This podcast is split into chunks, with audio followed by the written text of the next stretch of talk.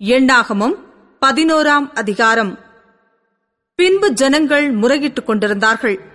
அது கர்த்தருடைய செவிகளில் பொல்லாப்பாயிருந்தது.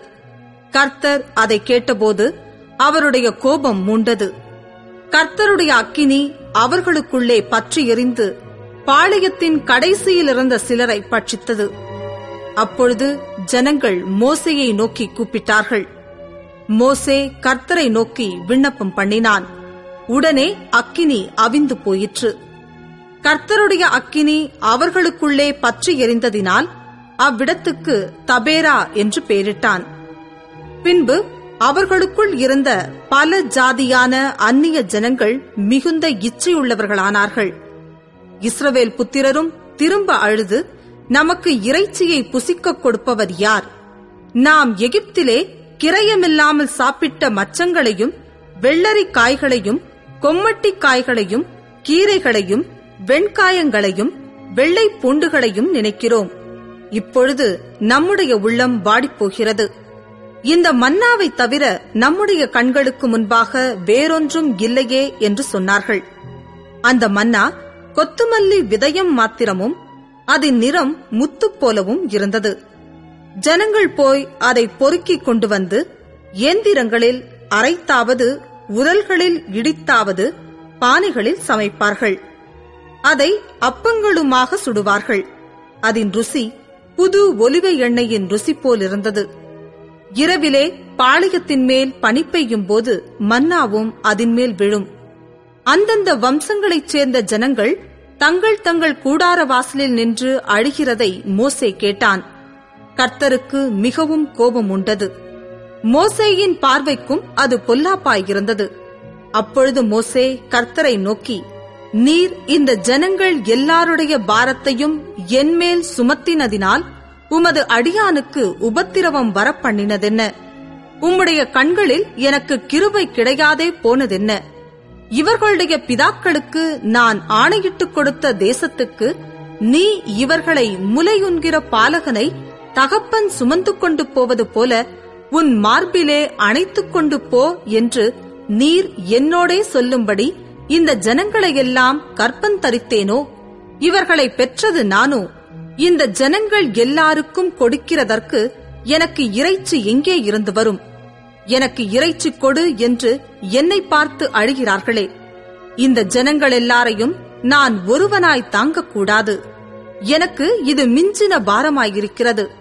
உம்முடைய கண்களிலே எனக்கு கிருபை கிடைத்ததானால் இப்படி எனக்கு செய்யாமல் என் உபத்திரவத்தை நான் காணாதபடிக்கு இப்பொழுதே என்னை கொன்று போடும் என்று வேண்டிக் கொண்டான். அப்பொழுது கர்த்தர் மோசையை நோக்கி இஸ்ரவேல் ஜனங்களுக்கு மூப்பரும் தலைவருமானவர்கள் இன்னார் என்று நீ அறிந்திருக்கிறாயே. அந்த மூப்பரில் எழுபது பேரை கூட்டி அவர்களை ஆசரிப்பு கூடாரத்தினிடத்தில் அங்கே உன்னோடே கூட வந்து நிற்கும்படி செய். அப்பொழுது நான் இறங்கி வந்து அங்கே உன்னோடே பேசி நீ ஒருவன் மாத்திரம் ஜனங்களின் பாரத்தை சுமக்காமல் உன்னோடே கூட அவர்களும் அதை சுமப்பதற்காக உன்மேல் இருக்கிற ஆவியை அவர்கள் மேலும் வைப்பேன். நீ ஜனங்களை நோக்கி நாளைக்காக உங்களை பரிசுத்தம் பண்ணுங்கள். நீங்கள் இறைச்சி சாப்பிடுவீர்கள். எங்களுக்கு இறைச்சி சாப்பிடக் கொடுப்பவர் யார் என்றும் எகிப்திலே எங்களுக்கு சௌக்கியமாய் இருந்தது என்றும் கர்த்தருடைய செவிகள் கேட்க அழுதீர்களே. ஆகையால் நீங்கள் சாப்பிடும்படி கர்த்தர் உங்களுக்கு இறைச்சி கொடுப்பார். நீங்கள் ஒரு நாள் இரண்டு நாள் ஐந்து நாள் பத்து நாள் இருபது நாள் மாத்திரமல்ல ஒரு மாதம் வரைக்கும் புசிப்பீர்கள். அது உங்கள் மூக்காலே புறப்பட்டு உங்களுக்கு தெவிட்டி போகும் மட்டும் புசிப்பீர்கள். உங்களுக்குள்ளே இருக்கிற கர்த்தரை அசட்டை பண்ணி நாங்கள் ஏன் எகிப்திலிருந்து புறப்பட்டோம் என்று அவருக்கு முன்பாக அழுதீர்களே என்று சொல் என்றார். அதற்கு மோசே என்னோடு இருக்கிற காலாட்கள் ஆறு லட்சம் பேர். ஒரு மாதம் முழுவதும் புசிக்கும்படி அவர்களுக்கு இறைச்சி கொடுப்பேன் என்று சொன்னீரே. ஆடு மாடுகளை அவர்களுக்காக அடித்தாலும் அவர்களுக்கு போதுமா? சமுத்திரத்து மச்சங்களையெல்லாம் அவர்களுக்காக சேர்த்தாலும் அவர்களுக்கு போதுமா? என்றான். அதற்கு கர்த்தர் மோசேயை நோக்கி கர்த்தருடைய கை குறுகியிருக்கிறதோ? என் வார்த்தையின்படி நடக்குமோ நடவாதோ என்று நீ இப்பொழுது காண்பாய் என்றார். அப்பொழுது மோசே புறப்பட்டு கர்த்தருடைய வார்த்தைகளை ஜனங்களுக்குச் சொல்லி ஜனங்களின் மூப்பரில் எழுபது பேரை கூட்டி கூடாரத்தைச் சுற்றிலும் அவர்களை நிறுத்தினான். கர்த்தர் மேகத்தில் இறங்கி அவனோடே பேசி அவன் மேலிருந்த ஆவியை மூப்பராகிய அந்த எழுபது பேர் மேலும் வைத்தார். அந்த ஆவி அவர்கள் மேல் வந்து தங்கின மாத்திரத்தில் தீர்க்க தரிசனம் சொன்னார்கள். சொல்லி பின்பு ஓய்ந்தார்கள். அப்பொழுது இரண்டு பேர் பாளையத்தில் இருந்து விட்டார்கள். ஒருவன் பேர் எல்தாத் மற்றவன் பேர் மேத்தாத். அவர்களும் பேர் வழியில் எழுதப்பட்டிருந்தும் கூடாரத்துக்குப் போக புறப்படாதிருந்தார்கள். அவர்கள் மேலும் ஆவி வந்து தங்கினதினால் பாளையத்தில் தீர்க்க தரிசனம் சொன்னார்கள். ஒரு பிள்ளையாண்டான் ஓடி வந்து எல்தாதும் மேத்தாதும் பாளையத்தில் தீர்க்க தரிசனம் சொல்லுகிறார்கள் என்று மோசேவுக்கு அறிவித்தான். உடனே மோசேயின் இடத்திலுள்ள வாலிபரில் ஒருவனும் அவனுடைய ஊழியக்காரனும் நூனின் குமாரனுமாகிய யோசுவா பிரதியுத்தரமாக என் ஆண்டவனாகிய மோசேயே அவர்களை தடை பண்ணும் என்றான். அதற்கு மோசே நீ எனக்காக வைராக்கியம் காண்பிக்கிறாயோ?